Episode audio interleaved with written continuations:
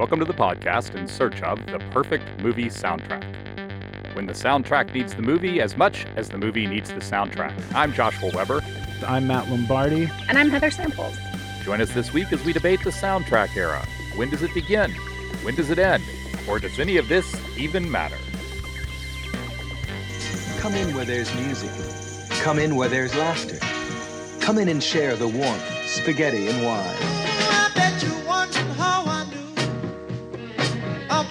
Oh, you know, I'd forgot what this is like. It was easy back then. No one ever had a cushier birth than we did. It's not surprising our friendship could survive that. It's only out here in the world that it gets tough. You may have contracted the big chill. I know, but I'm telling you, I think I've got something good right here.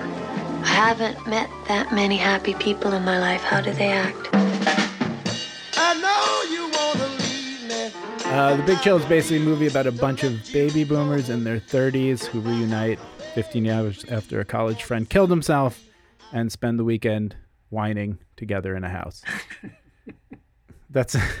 Would anyone like to add to that recap? Uh, they they also fuck in the house. A lot. And Spoiler lot. alert. Yeah, that's how they resolve everything in the movie. Except for the ones that are unable to for reasons that are a little and I can't believe there's true, the- true. Yeah, there's a there's a very bad Hemingway my penis broke in the war storyline that they kind of dance around but it is there. I thought it was a joke. When you're watching it, you think he's joking because everyone's being so Right. cool and sarcastic, and then you he re- references it again, and you realize, oh, that really happened.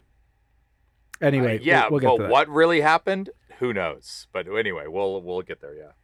Yeah, I never know when it stops working. It's like you fell on When a the movie landmine on your stops crotch. the movie stopped working about a minute No. in. You mean when the penis? No, I I'll, actually- I'll defend the first 20 minutes. Uh, I will even disagree with you there, Heather. But I think that I will probably agree with you most of the way on this one, Heather.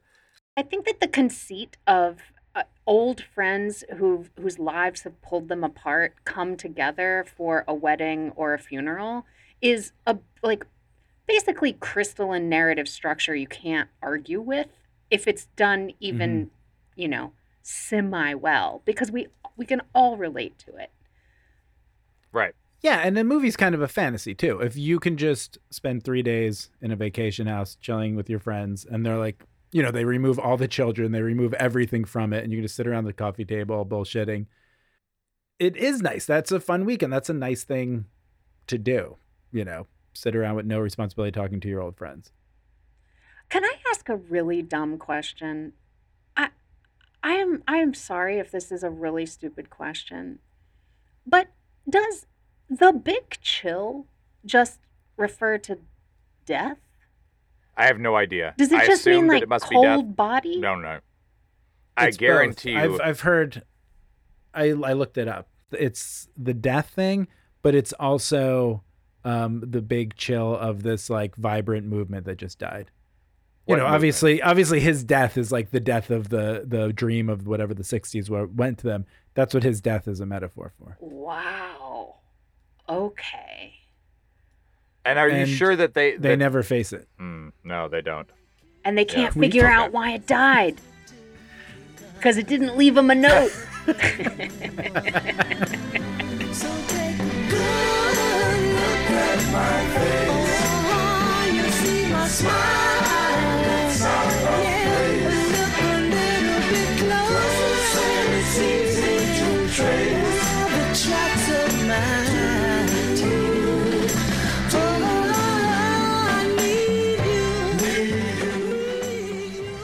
The movie is filled with all these great devices in the very beginning to interest, introduce a like seven player ensemble where it's like you get a phone call, Glenn Close is crying, and then it cuts to everyone and you just know they got a sad phone call. But intercut is someone close up dressing a body um, for a casket, for an open casket, for a funeral. And I heard it through the grapevine, obviously. And then they get there. The weird speech that old guy gives in the church is really strange. When he's Wow. like, "Where has hope gone?" It's Well, I guess strange. it's it's, it's a Baptist church, so But you imagine, you can imagine yourself like if you have to see friends you haven't seen in a while, and in the awkwardness of like one of these like you know strange events in life, and then when they do, you can't always get what you want.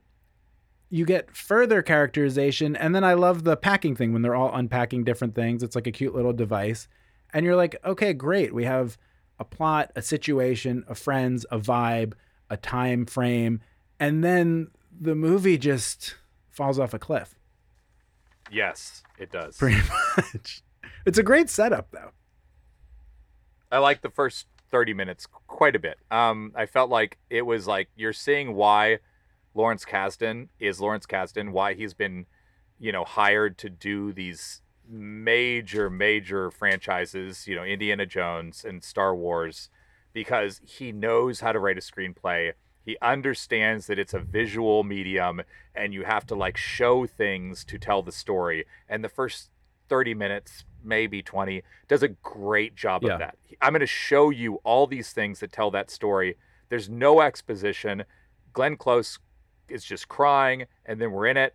All I would say is 20 minutes or whatever into it, I was like, man, maybe I, maybe I, you know, was selling this movie a bit short because Lawrence Kasdan is selling me on this. Yeah. I was all in. And then And he then has nothing forward. and then he has nothing to say. Um, Okay, but why are we talking Yeah. about this uh, milestone for baby boomers? This um, because the because music. it's an essential artifact, if you will, a vital text in the soundtrack conversation.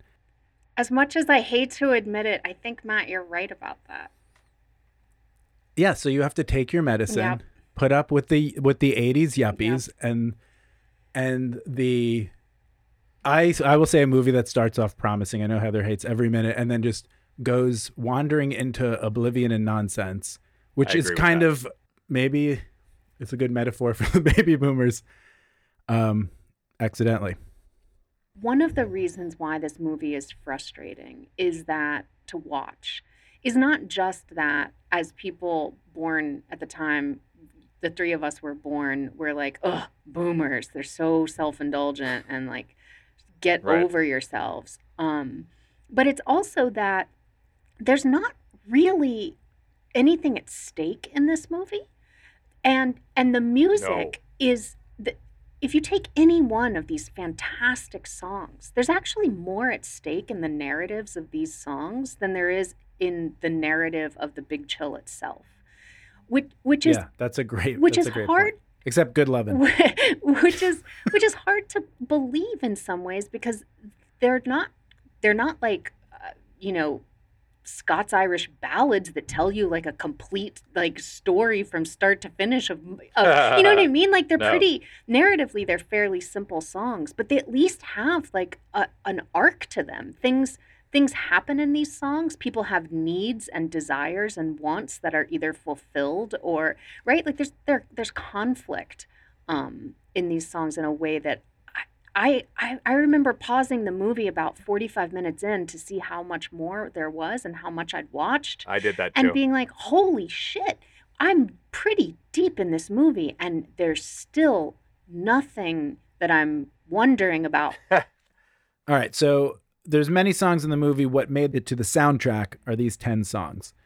I heard it through the grapevine by Marvin Gaye, maybe the most important song in the movie. My Girl by the Temptations, Good Loving by the Rascals, The Tracks of My Tears, Smokey Robinson and the Miracles. That's a favorite of mine. I love that song. Joy to the World by Three Dog Night, Ain't Too Proud to Beg, The Temptations, You Make Me Feel Like a Natural Woman, Aretha Franklin, I second that emotion. More Smokey Robinson and the Miracles. A whiter shade of pale, Procol Harum, based on Bach melody, a Bach melody. Do you know that?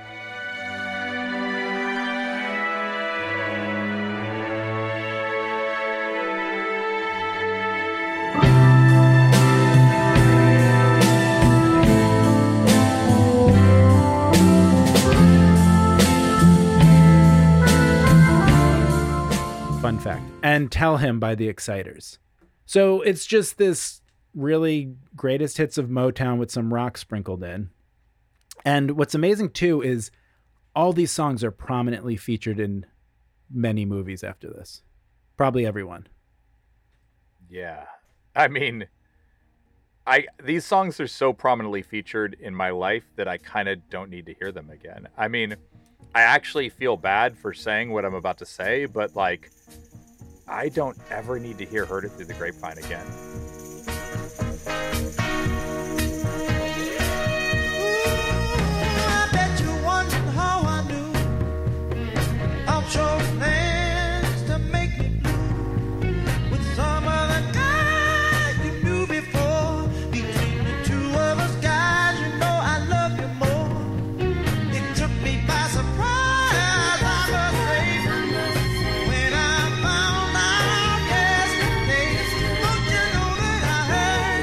And I could hear the incredible song that it is. I can hear that. Like I can put myself in that frame of mind and I can hear it. I can imagine, man, if it was 19 whatever year it was 75 or something and this came on the radio, your mind would explode. I But- had but a, I had a not- recent not- moment with that song. Yeah. I, you can right. still hear it, and this is going to be this is so embarrassing for me to have to say and admit, but I'm going to do it because I was running like Kevin Kline. I ho- I hope you were wearing his shorts. I would love those with the it's like a two inch inseam. The shortest short. Well, they they're so short, and then they just ride The ones high. that remind you of panties. You just made all our non-southern viewers very uncomfortable with that word, Heather. But that's another argument for another time. The regionality of the acceptance of panties. Ugh, I just said it. Whew. Uh, no, we're gonna make sh- we're gonna make sure the word panties appears in every episode. just to inform anyone who might be listening to this that uh, that uh, there has been an argument since the previous episode about whether panties is a dirty word or not, and apparently where you are from in the United States has, plays a big role in whether you think that it is a gross thing to say or the absolute right word, which is exactly Not as much gross or dirty as only creeps like you guys say it. What's the difference in what you just said? Okay, so go on. So anyway, I, I, I I'm running. This song comes on. The California raisins disappear. The big chill disappears, and I'm just running through the streets and listening to it. And I had this moment. This is before we were even going to do the podcast of just what an amazing song this is. So Joshua, you can hear it for the first time. I hope that I do. you just have to find like a new weird play, like be an exhausted old person I've- trying to run. I've had that then- experience with other songs. I've I've I, I know what that feels like. It's hard for me to I mean- imagine that I'll ever feel like it. That because My candidate is my girl. That song's impossible for me to hear. I feel the same way. But I feel the same way about that. I feel like I'm gonna s- I'm gonna say But that do you- about every single song. Do you feel that way about My Girl because of uh, Macaulay Culkin and Anna Chlumsky? 'Cause I and a million other things. No, I feel like it's also like I feel like there was like a lot of Motown music and snack cake commercials. Like remember like I can't help myself. Cake, chocolate cake. I just love that Duncan Hines. The lighter way you make it. Chocolate cake. Sure, sure. And I feel like there was like a My Girl one maybe, but I just feel like it's just saturated. Yes. And I, I guess completely part agree. of that, but like that Good Lovin' um by the Rascals, there's some songs and there's some songs that I can I can always listen to Ain't Too Proud to Beg by the Temptations. I think that that's always that always makes me want to like get up. I wonder if the reason why so many of these songs found their way into commercial usage is comes back to that bigger question of like how these songs make white middle class Americans feel. Um and and like if they offer that sense of like pleasure and comfort and security and fun um but but just just enough like earthy sexiness that uh, it's doing more for us than than offering like a glass of warm milk um because because Mhm. it seems to me that like I agree with you a lot of the songs as they were coming on in the movie I was like my every 5 minutes 10 minutes in the watching the movie I would think is are there any others left like are they going to hit every single one of these like Yeah. iconic works of American song, and it turns out they they get like almost all of them. Um, as you pointed Yeah. out, Matt, not always on the first round of the soundtrack, but watching the movie, you have this experience of like, Jesus Christ, Right. we're just gonna go, we're gonna get them all. We're gonna get like now that's Yeah. what I call Motown from track one all the way through, right? Yep. but I I think the fun of watching this or listening to it is trying to imagine a time where this was a new, fresh idea. It is hard to imagine. Because apparently, apparently, like people would use sound alikes or fake songs. Like remember Yeah, when yeah. people use like fake cereal boxes and Yeah, stuff? If you were making something, you would use like re like re-recording something that sounds like a hippie song, and then everyone just started to do it. You know, just like we just started to reference everything too. You know, like in movies there was no fake candy anymore. People would just have real candy. Or I feel like Seinfeld was really into that. I might be going off way off on a tangent, but it's just impossible for me to wrap my head around being like, whoa, ain't too proud to beg by the Temptations. Never thought of putting that in a movie. Never thought of putting that on the radio and dancing around again. But I guess they got stale at some point.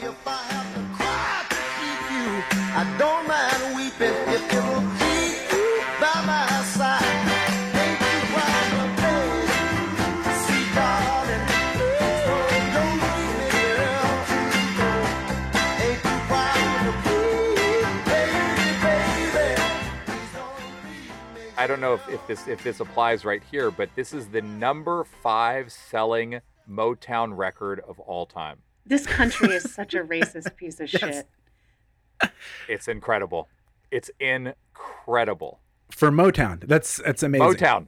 Motown. Yeah. Well, it's also it also to to go on that, it also saved Motown Records, which was bleeding money and losing money in the 80s cuz they had like they like lost Marvin Gaye and Diana Ross to other record labels and this music just wasn't cool at the time. Everyone I guess was tired of it. And then 1983 this comes out surpasses the popularity of the movie, which gets mixed reviews. Some people like it, some people don't. But it becomes this juggernaut of a um, soundtrack. And it goes by the 90s, it goes six times platinum. I, I found impressive. Christ. It passes Saturday Night Fever to become the longest charting contemporary soundtrack in history at the time, 161 weeks on the charts. Oh, oh my, that And- blows my mind. And the only two soundtracks in the mid 80s, this is before, I guess, Dirty Dancing and some late ones, but in 1985, the only two soundtracks that outsold it were Purple Rain, of course, which isn't a compilation soundtrack, really. It's more of an album. And the other one, strangely, is Beverly Hills Cop. Because it was the only place you can get. A quick aside of the popularity of that Beverly Hills Cop song, a memory that just came to me. After school one day, I was in my house and upstairs my younger brother yells down, pick up the phone. So I pick up the phone and on the keypad he's figured out how to play boop boop boop boop boop boop boop. And I thought that was really cool. That is cool. Anyway, that song is embedded in our consciousness. That's wild because one time my sister told me to pick up the phone and I picked it up and she played Jeremiah was a bullfrog. I don't believe that. She was probably playing it off the Forrest Gump soundtrack. We'll get to that as well. Okay, so a little more about the Big Chill, and then I'm gonna pose a very exciting question to you guys. Apparently, this was so big that advertisers jumped in on it, and like Lincoln Mercury all of a sudden was doing Motown. The California Raisins do heard it through the grapevine. Um, but then it brings it literally brings Motown Records back, and then the famous Berry Gordy sells it for sixty-one million dollars, thanks to Lawrence Kasdan. Anyway, so with all wait, this wait, wait, wait. success- Are you going to explain that? I don't know what I don't know what you're talking about. So Motown Records, as I was saying before, was bleeding money in the 80s, not doing well. They lost a lot of artists.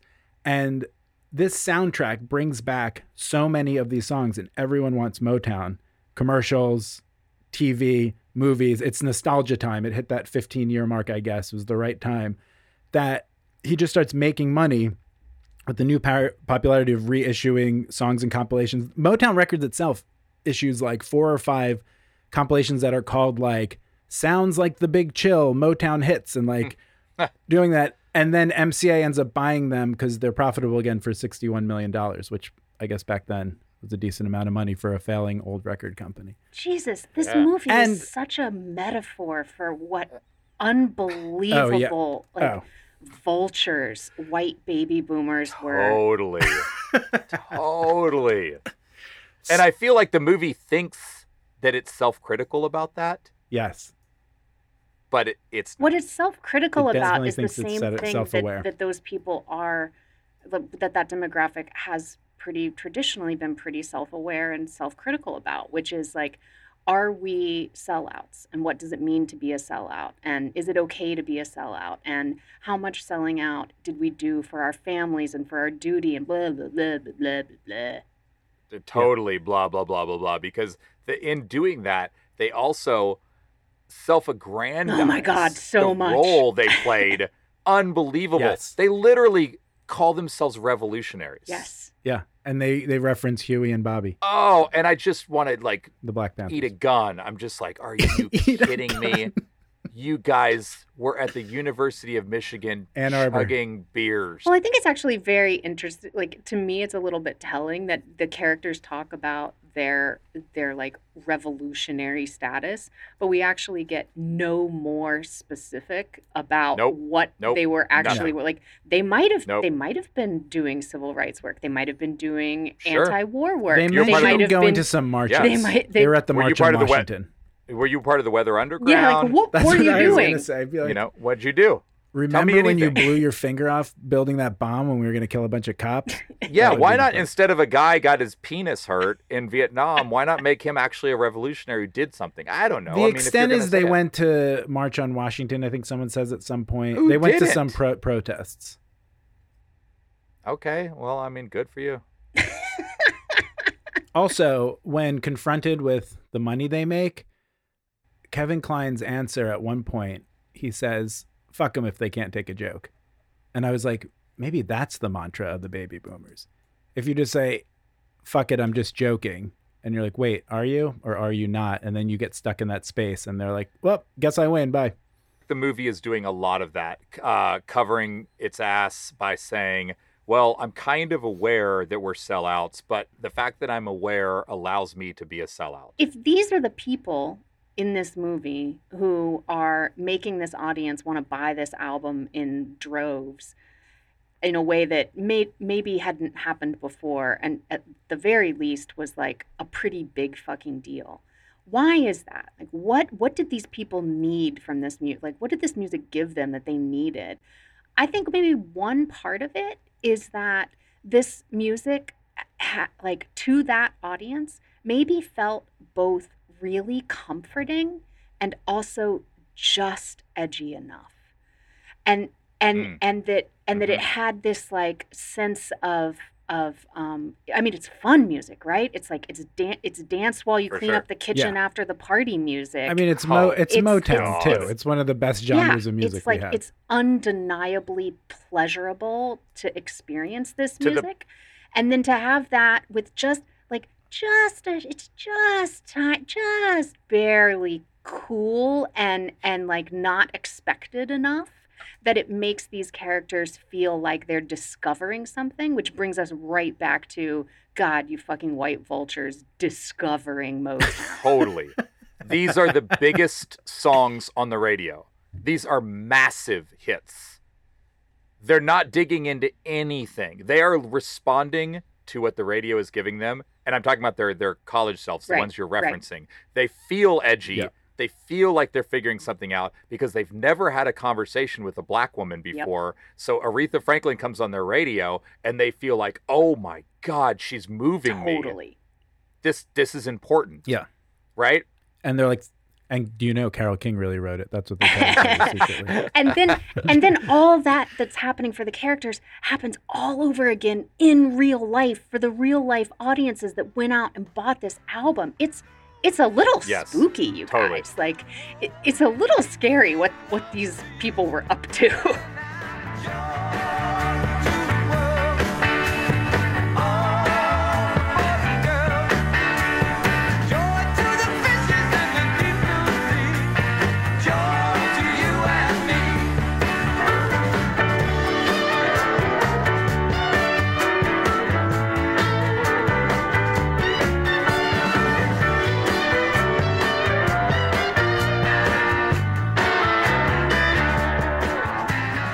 My big music question then. We'll get this out of the way first. For compilation style soundtracks, does this kick off the big soundtrack era? And if it's the beginning, which that's what I'm going to argue, when does this era peak and when does it die? Because between tapes and CDs, we lived in this kind of compilation recorded music mecca, making mixtapes and buying soundtracks. Is this the beginning of it when people realize the power of compilation, nostalgia, that kind of stuff? I feel like when you ask a question like, is this the moment when like the egg was fertilized and things started exploding? It like the only way to answer that question with an, that kind of question with intellectual honesty is to look at everything that came before and convince yourself that Right. that none of those things were it. And I don't I don't think that I like feel totally confident I can do that. But what I do feel confident I can do is is like ask a slightly different question, which is if that let's assume that this was the beginning. If so, why these songs for this audience in this moment? Like what was it about this soundtrack that caused what may or may not have been the very beginning, but was definitely like a seminal early moment that that made Six times platinum. yeah that made this thing like what it was um and that question is one that i've been mulling over since you made me watch this godforsaken movie. And and I, I i think i think like part part of it is is about uh the fact that the people that the, the characters that are in the movie who are like very clearly supposed to be proxies for the target audience right? Like w- w- hmm Oh, right? Yeah. They, they're us, Very right? They're, clearly. they're like the people who were watching this movie in its contemporaneous moment were being reflected right back at themselves from the screen, right? So like, But better looking and more ambitious 80s hair. I feel like you're closer to my my historic my historian quest and why we're doing this than you think, Heather. I, I trust and that because I, I, think the next step the next step is how how does that peak die off or how does it still exist in different ways do playlists have the same amount of meaning and i think then it comes down to like a technology issue kind of thing I mean, clearly the fact that that um, technology and the radio was playing what it was at the time and was where it was at the time plays a huge role in what's happening. and the here. fact you can get a tape record shit reorder that's- it. That's what i'm talking about. And you can just move stuff around and do it but it's static enough that it's special that a mixtape is one of a kind right? That's why people would save them and you draw on them and put pictures of them. Yeah, I mean, now you can make a playlist and someone you can give it to like three different boys you like heather and then see which one comes back. That's true. But and You and know? also the playlist has no material culture associated with it, right? Like that's yes so exactly. and that and that's like that's the technology part. that's a huge huge difference um that I think is huge. is is really significant and yet at the same time like the movie soundtracks don't have any material culture associated with them other than the physicality of the recording right like the sleeve the, the cover art the sleeve like that kind of thing Mhm. but but they're not they're not uh, they don't have like the human hand associated with them that when we were making our mixtapes we, we were offering mhm. right um and Yeah. that, and that didn't stop any of the movie soundtracks from being like incredibly transformative for people who who listened to them and experienced them. So I don't think we should think you're like get so to- simple oh. as you know the the medium of the technology makes makes the playlist less significant because it's not that much different than the soundtracks. I think that i you're don't know getting i don't to, know if that's uh, true though I think you're getting to a an interesting dividing, or, or, or ways of like two different ways of reading this, which is one, um, the audience who enjoyed the mixtape, like we're excited to be like, I loved these songs. I haven't heard this one in five years, which, as an aside, I can't imagine not having heard any of these songs in five years. But that's true. At somebody, Yeah. at some ti- point, somebody had, and that must have been very exciting. The other side of it, which you're kind of referencing here, is the creator side. And the creator side is like just these dudes Yeah. mining this thing. Yeah. Which, hey, but coincidentally, what I my question was I was listening is how could they afford all this music? Yeah, I thought that oh too. well, The- oh, and then the answer next is second, Motown had no money. Exactly, and it wasn't Right. in demand. Yeah, so okay, that makes a They, lot more they got sense. in So- just so- before it blew up. they could afford Right, it the so same way that cheaper the for them. plantation and Yeah. Beaufort could afford the labor. All right. Yes, I mean I wouldn't I wouldn't I wouldn't have gone that far, but but okay.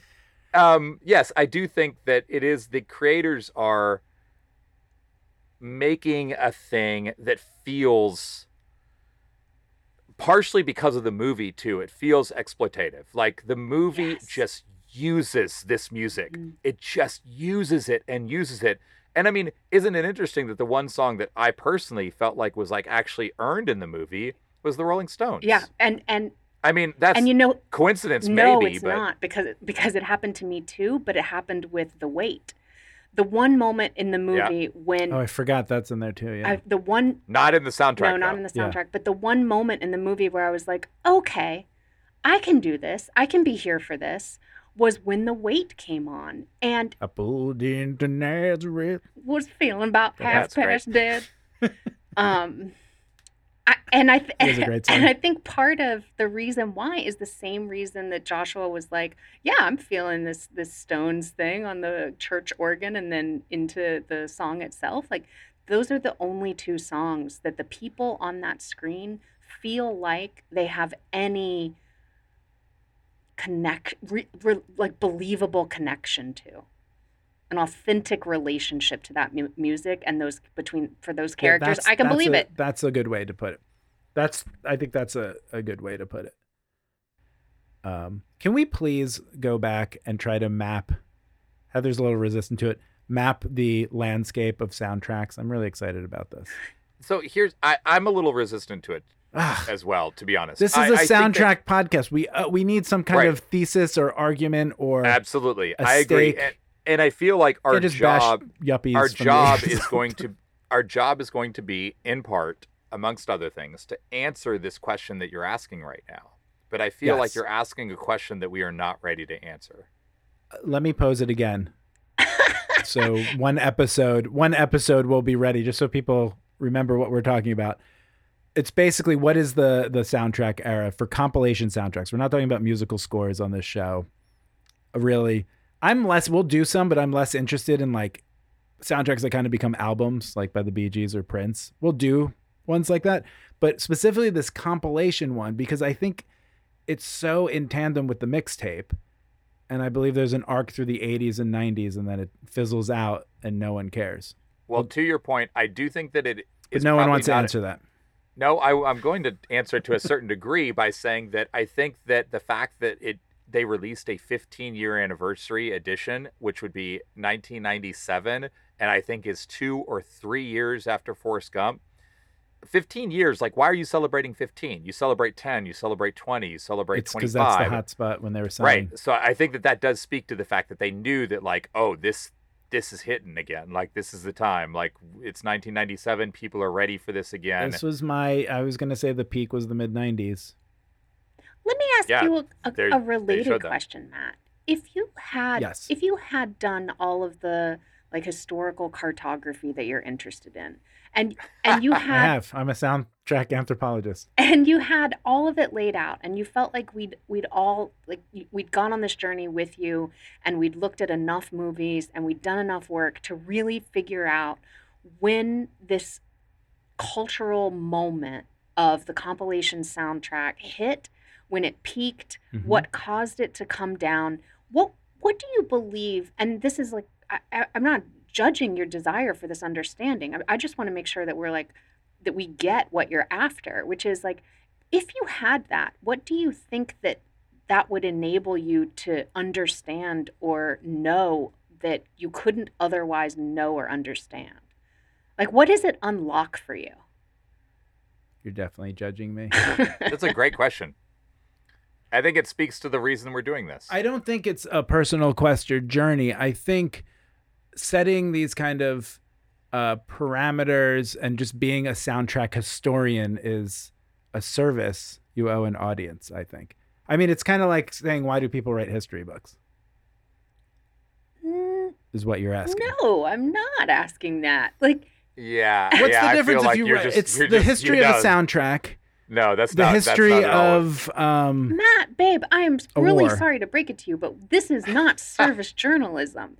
We, we we are we are not uh we are not going to be able to to like tell the entire story of this genre. But what we I don't like your use of "we" there but what because I I think I I'm here for our listeners who want the the hard history of it. But the thing is that like we don't actually need the the like the annals of the compilation soundtrack in order to do the thing that I think is actually the most important, which is to look at this thing, this moment, this genre, this very weird thing that Mhm. happened and figure out by looking at it like something bigger about why because it's a strange phenomenon like it's it's like robert stack introducing tonight's episode of unsolved that's part of- mysteries level weirdness that this became part of- this I should have thing. never tipped you off about. I gave you too much time to think about this. I should have caught you on your heels, so then I can just steam through with my.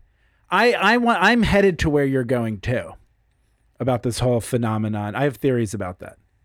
Through my through my study and cartography of soundtracks, this is what I came up with. yeah give me a hypothesis when Edison invented the phonograph. No, I'm joking.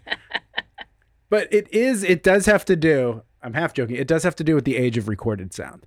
Because what's exciting to me about soundtracks and what happened for a moment, because I think there's the tech, the accessibility of the technology lined up correctly, is the reason soundtracks work is because they're usually attached to a narrative. And when that's successful, it works into like Trainspotting. The music you think of the movie, the movie you think of the music. They're working together, and they're they they're a narrative is created. Um, and that's always that's always a way to kind of embed somebody in something, tell a story. But then we were able ourselves to make mixtapes, and mixtapes also cannot escape a narrative. And here's the recorded music part. not if you do them well anyway Right. Yeah, a lot of people's mixtapes have no know. I narrative think- whatsoever. I think mixtapes are usually personal. They're for friends or someone you have a crush on, Sure. and that's that's always the implicit narrative there in your life. Like when you play it or that person plays it, there's an implicit narrative there that you can't escape. Really, sure which is i'm just how, saying some movies, people are better at crafting that narrative than others Yes, that's true. Yes. But since it's the age of recorded music, it's not just the music that exists. When you play it, you're capturing a moment in time. So then the exciting thing when you're young and you're making a mixtape is you're also capturing a moment in time. You're recapturing another moment in time and then it becomes part of your narrative. Is that too insane? Matt given your hypothesis about the relationship between Re-recording recorded music to create a moment in time that creates a narrative. Yeah. That's the that's the secret. yeah that one you know that makes me think that that I, I'm brilliant. Well, no, uh, but it it does it does uh, it does. I do have something to like a corollary maybe, which is like, did these movies and their soundtracks teach us how to make mixtapes? This is And- yes. This is Uh, And- this is something I ask myself too. And if they Specifically, did Lawrence Kasdan and The Big Chill teach us that? Well, thank God I didn't see the Big Chill until this week, so I, I didn't I didn't get that bad uh, that bad learning. You got the afterglow. But but but but I got the Pretty in Pink education, which was which was Right. I think like not dissimilar in that like what we saw in our episode about Pretty in Pink is that like the cultural project of pulling these musicians together in one place like amplified all of their power to to like move the listener.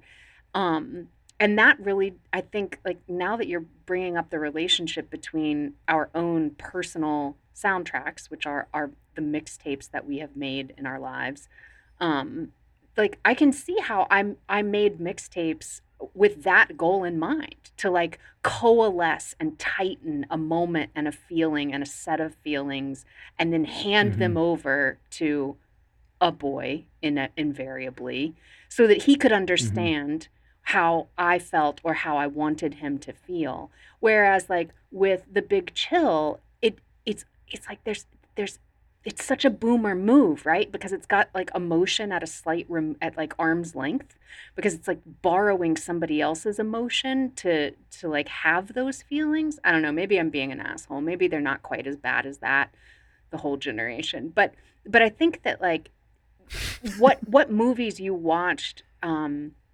as a as a kid and as a teenager that taught you perhaps how to make a mixtape and how those soundtracks were functioning is is maybe something we should put on our to-do list of like in this archaeology and excavation that we're doing is to figure out like which times were we actually being instructed in an oh, artistic practice of curation and how do we understand Right. what that curation can and can't do and which versions of it were appealing or are still appealing now and which aren't. And I would say for me, like one thing I've learned after only a couple of movies is it is not appealing to me when it feels like you're mining another community's work and pulling it toward yourself and saying this is mine now too whereas like when when you're pulling up from your own milieu and then celebrating it for others that feels a lot better to me I think you just helped me choose what the next soundtrack's going to be. So oh thank you. good so there was at least one person who benefited from that to come to come back to what you were saying about you know joshua about like i don't know if i can ever hear uh, heard it through the grapevine with the same kind of fresh ears that i, I could at one time do, do either of you feel like there was any moment in the movie where the song what was coming closer to that for you where you were starting to hear the song in a as, as though you haven't heard it a trillion times before or or every single or was it all like grapevine over and over and over Uh, the closest I could say is probably the Rolling Stones song. But I think that I'm uniting that to the fact that I think that at that point in the movie, which I actually am going to side with Matt on, at that point in the movie, I was pleasantly surprised that I was watching a pretty good movie. Eh, I didn't expect to be, and I shortly would find out that I wasn't. but at that point, I was like, this is pretty good. And the song felt appropriate. I mean, it's an overplayed song. Add this to the list of songs I never need But to it's hear the again. character's favorite song, It's which is also kind of it a makes weird sense. coming flex off to the pick your favorites church organ. I feel like that's. But I think that was ironic at different the time. case. Every, Right. It, But no, it's it nice. morphs But into then they, the real but then, song. but then they go into the real song, Uh-huh, and yeah. then I and I and I, I enjoyed it.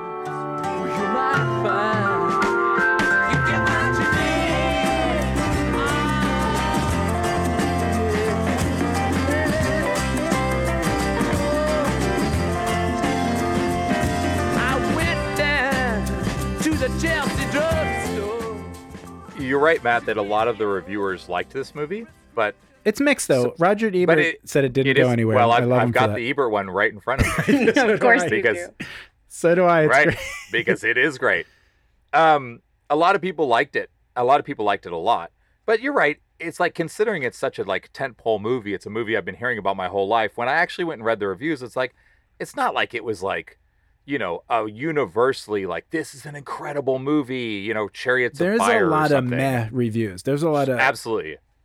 Absolutely. And and one of the things Ebert said, and I'm probably this is going to be like one of four things that I'm going to quote from Ebert, but I will say that one of the things he said is at the end, of course, nothing is really discovered, nothing is really really settled, and they go back into holding patterns until the next funeral. Oh my God, spot great. on. That's great. Right? Yeah. I, he just Roger, saw you nailed right it. the bullshit. These people could all be wearing warm-up jackets with poignancy stenciled on their backs. Whoa. Get out the burn cream. He's good. And the moment he saw it, the moment he saw it, he saw through the whole goddamn thing. Everybody else got sold by the Aretha Franklin and the Wilson Pickett, and they Did got he make the soundtrack comment? Um, I don't, Be- I don't, I'd have to look at it again more closely. But well, all I'm saying is that like he's that exact same age. He is their peers, and he saw right through it. He's like, this is simple shit. Like you He's guys also are not the guy who they didn't hang out with, and no one not, would sleep yeah. with that Well, I weekend. think what, That's also like, Rogers. maybe- issue. The takeaway about Ebert having nailed it there is not just that he's a great movie reviewer and you can trust He him. and- misses a lot. He's not that. He misses a lot. I, I'm just on saying. I movies, think like though. I think the thing that's like most useful about what he has to say there is like a reminder that the way that the three of us react to these characters isn't just a product of them being representative of our parents' generation. That's a that good point. that like even in the in the contemporary moment, like even if you are as you know like close to it as right. as you could possibly be, you can still immediately see it and be like, "Fuck Yep. these idiots."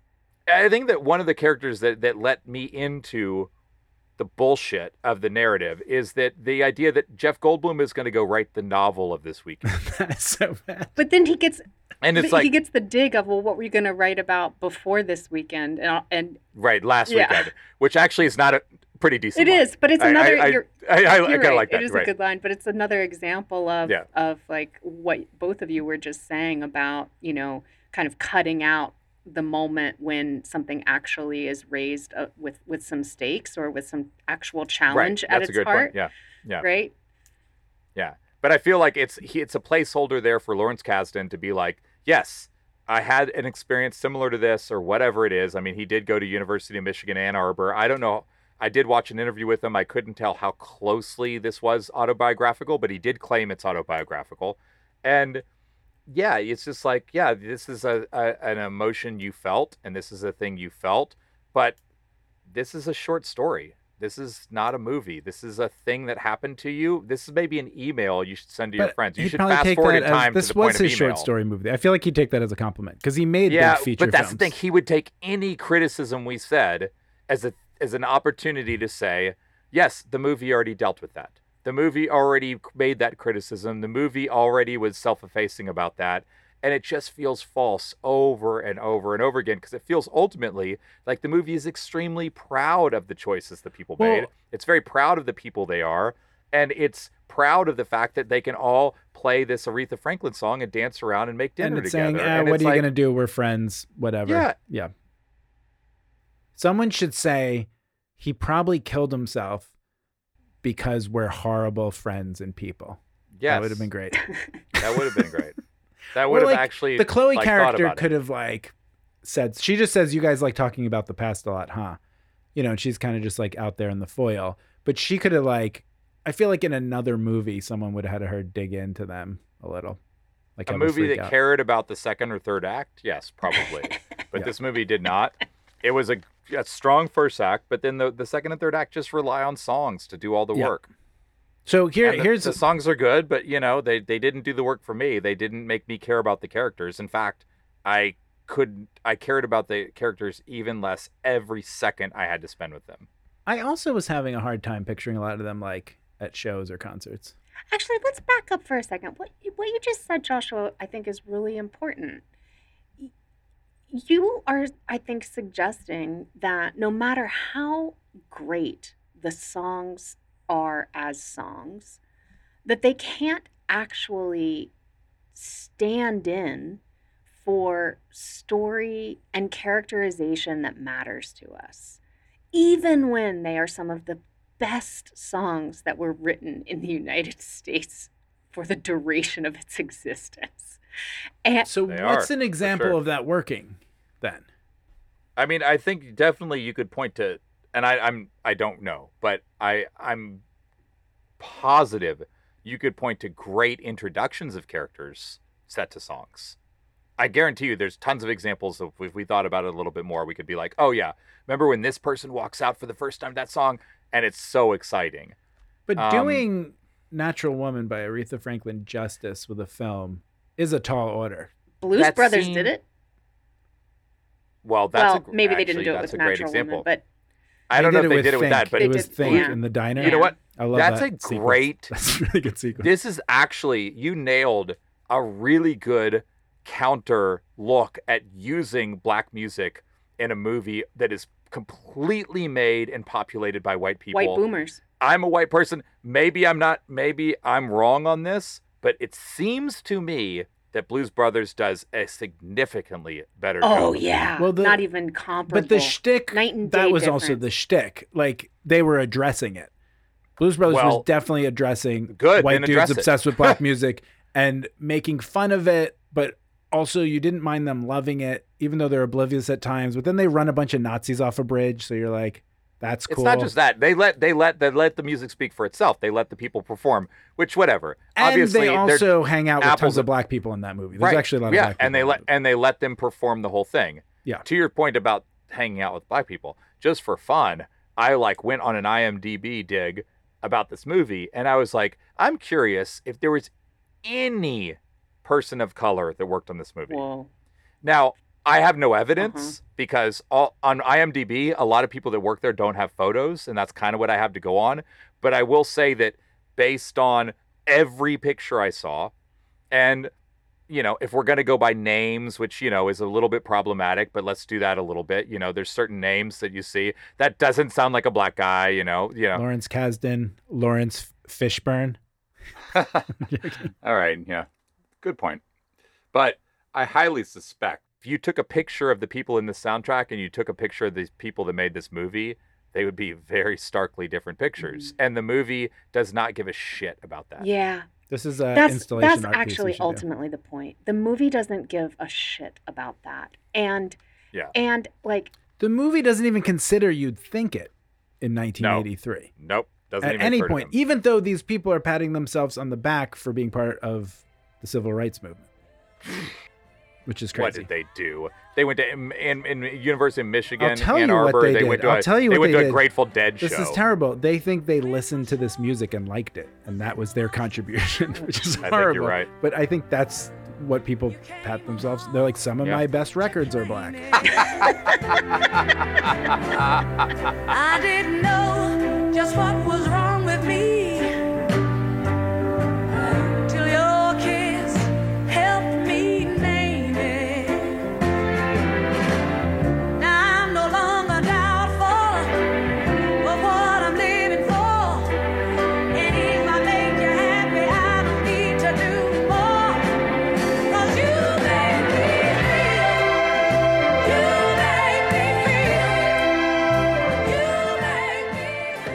here's an here's a question I was thinking about.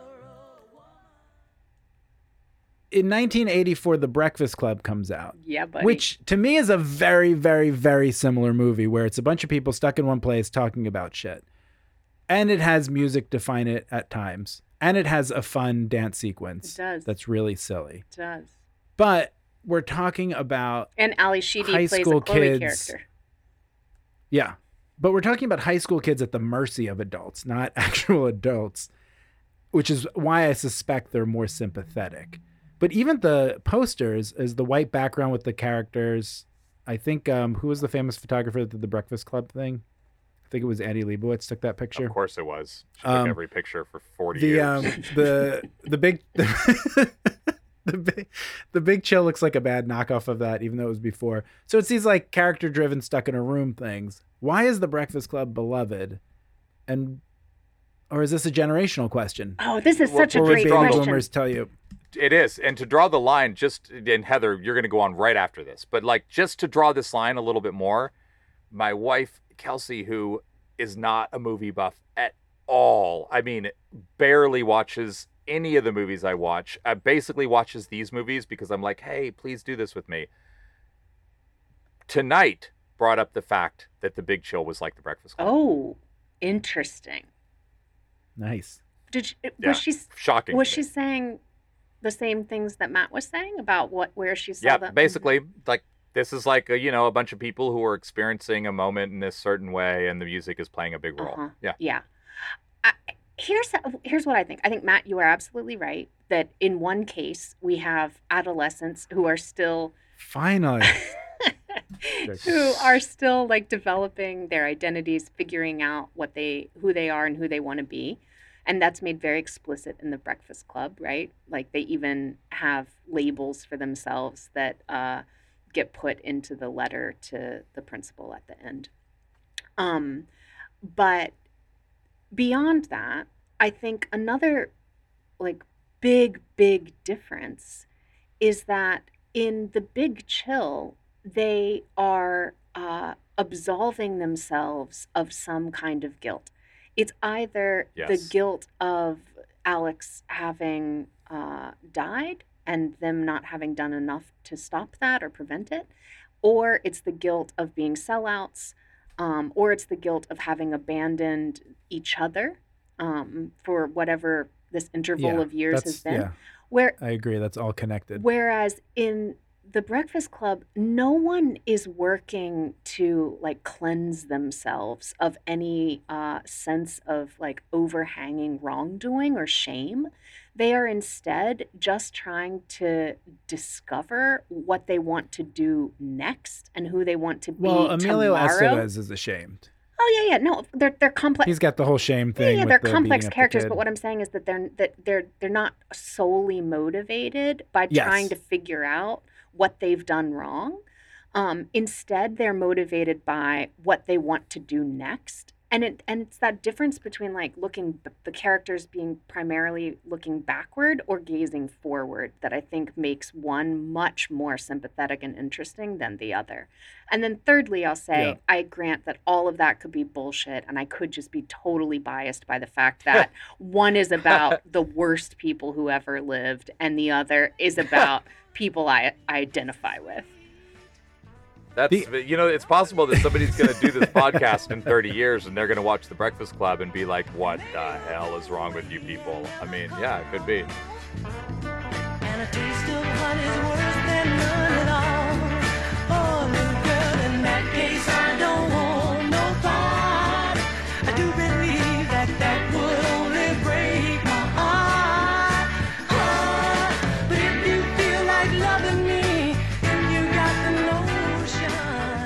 Okay, so that brings us to our final question. We always end on I think I know the answer to this. What is better, the soundtrack, the movie, or do they need each other? Can you you, say imagine? you can say the whole is Can you imagine if this sum of its music parts. needed this movie?